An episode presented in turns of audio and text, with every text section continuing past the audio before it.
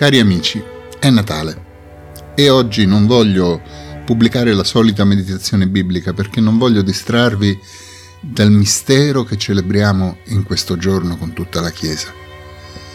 Però non voglio nemmeno lasciarvi digiuni. Allora ho pensato di non parlare io stavolta, ma di far parlare al mio posto una grande santa. Voglio leggervi una pagina di Edith Stein sul mistero del Natale.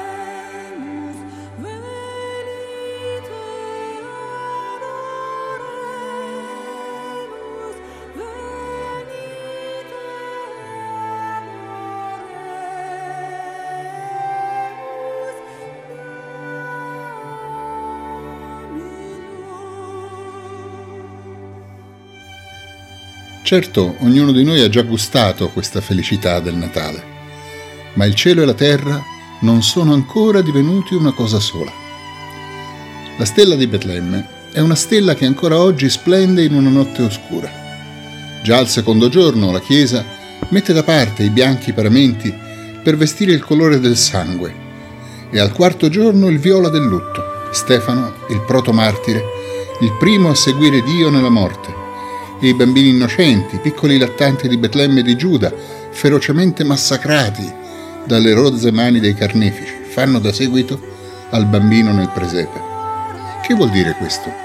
Dov'è il giubilo delle schiere celesti? Dove la silente beatitudine della santa notte? Dov'è la pace sulla terra? Pace sulla terra a coloro che sono di buona volontà, ma non tutti sono di buona volontà. Fu quindi necessario che il figlio dell'Eterno Padre discendesse dalla magnificenza del cielo, poiché il mistero del male aveva immerso la terra nell'oscurità.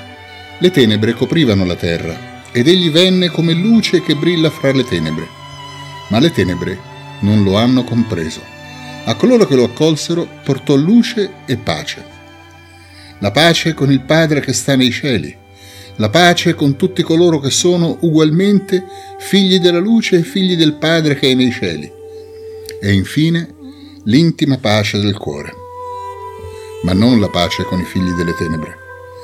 A questi il principe della pace non porta la pace, ma la spada. Egli è per loro la pietra dello scandalo, contro la quale essi vanno ad infrangersi. Questa è un'autentica, severa realtà che non possiamo permettere venga nascosta dall'incanto poetico del bambino nel presepe.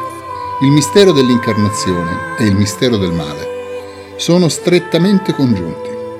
Contro la luce stessa del cielo spicca più sinistra e più nera la notte del peccato.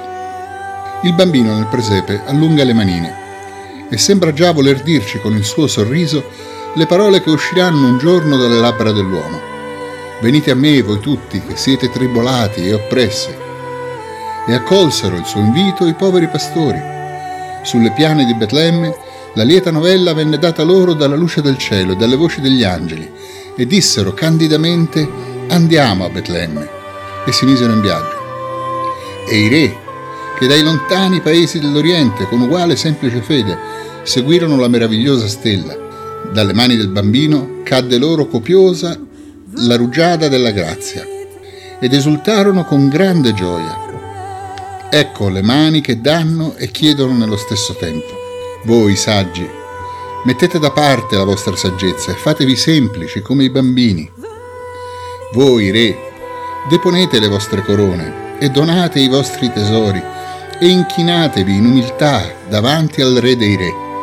Accettate senza esitare fatiche, sofferenze, pene come richiede il suo servizio.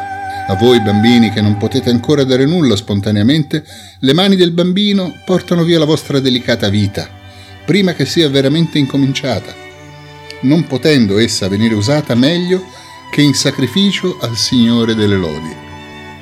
Seguimi, così dicono le mani del bambino, come l'avrebbero detto un giorno le labbra dell'uomo.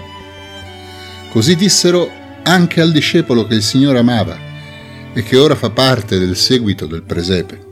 E San Giovanni, il giovane dal cuore puro di bambino, lo seguì senza chiedere dove andiamo, perché. Egli abbandonò la barca del padre e seguì il Signore per tutte le sue vie fino sul Golgota. Seguimi. Anche il giovane Stefano sentì quel richiamo e seguì il Signore nella battaglia contro le forze delle tenebre, contro la cieca, cocciuta mancanza di fede.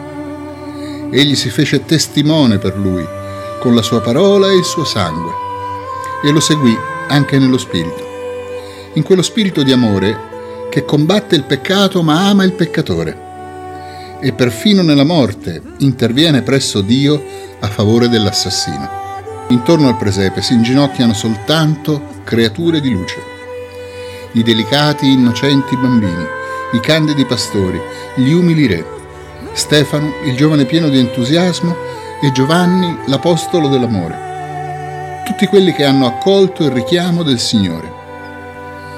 Di fronte a loro sta la notte degli induriti e degli accecati, i sapienti della scrittura che sanno informare sul tempo e il luogo della nascita del Signore, ma non arrivano a concludere andiamo a Betlemme.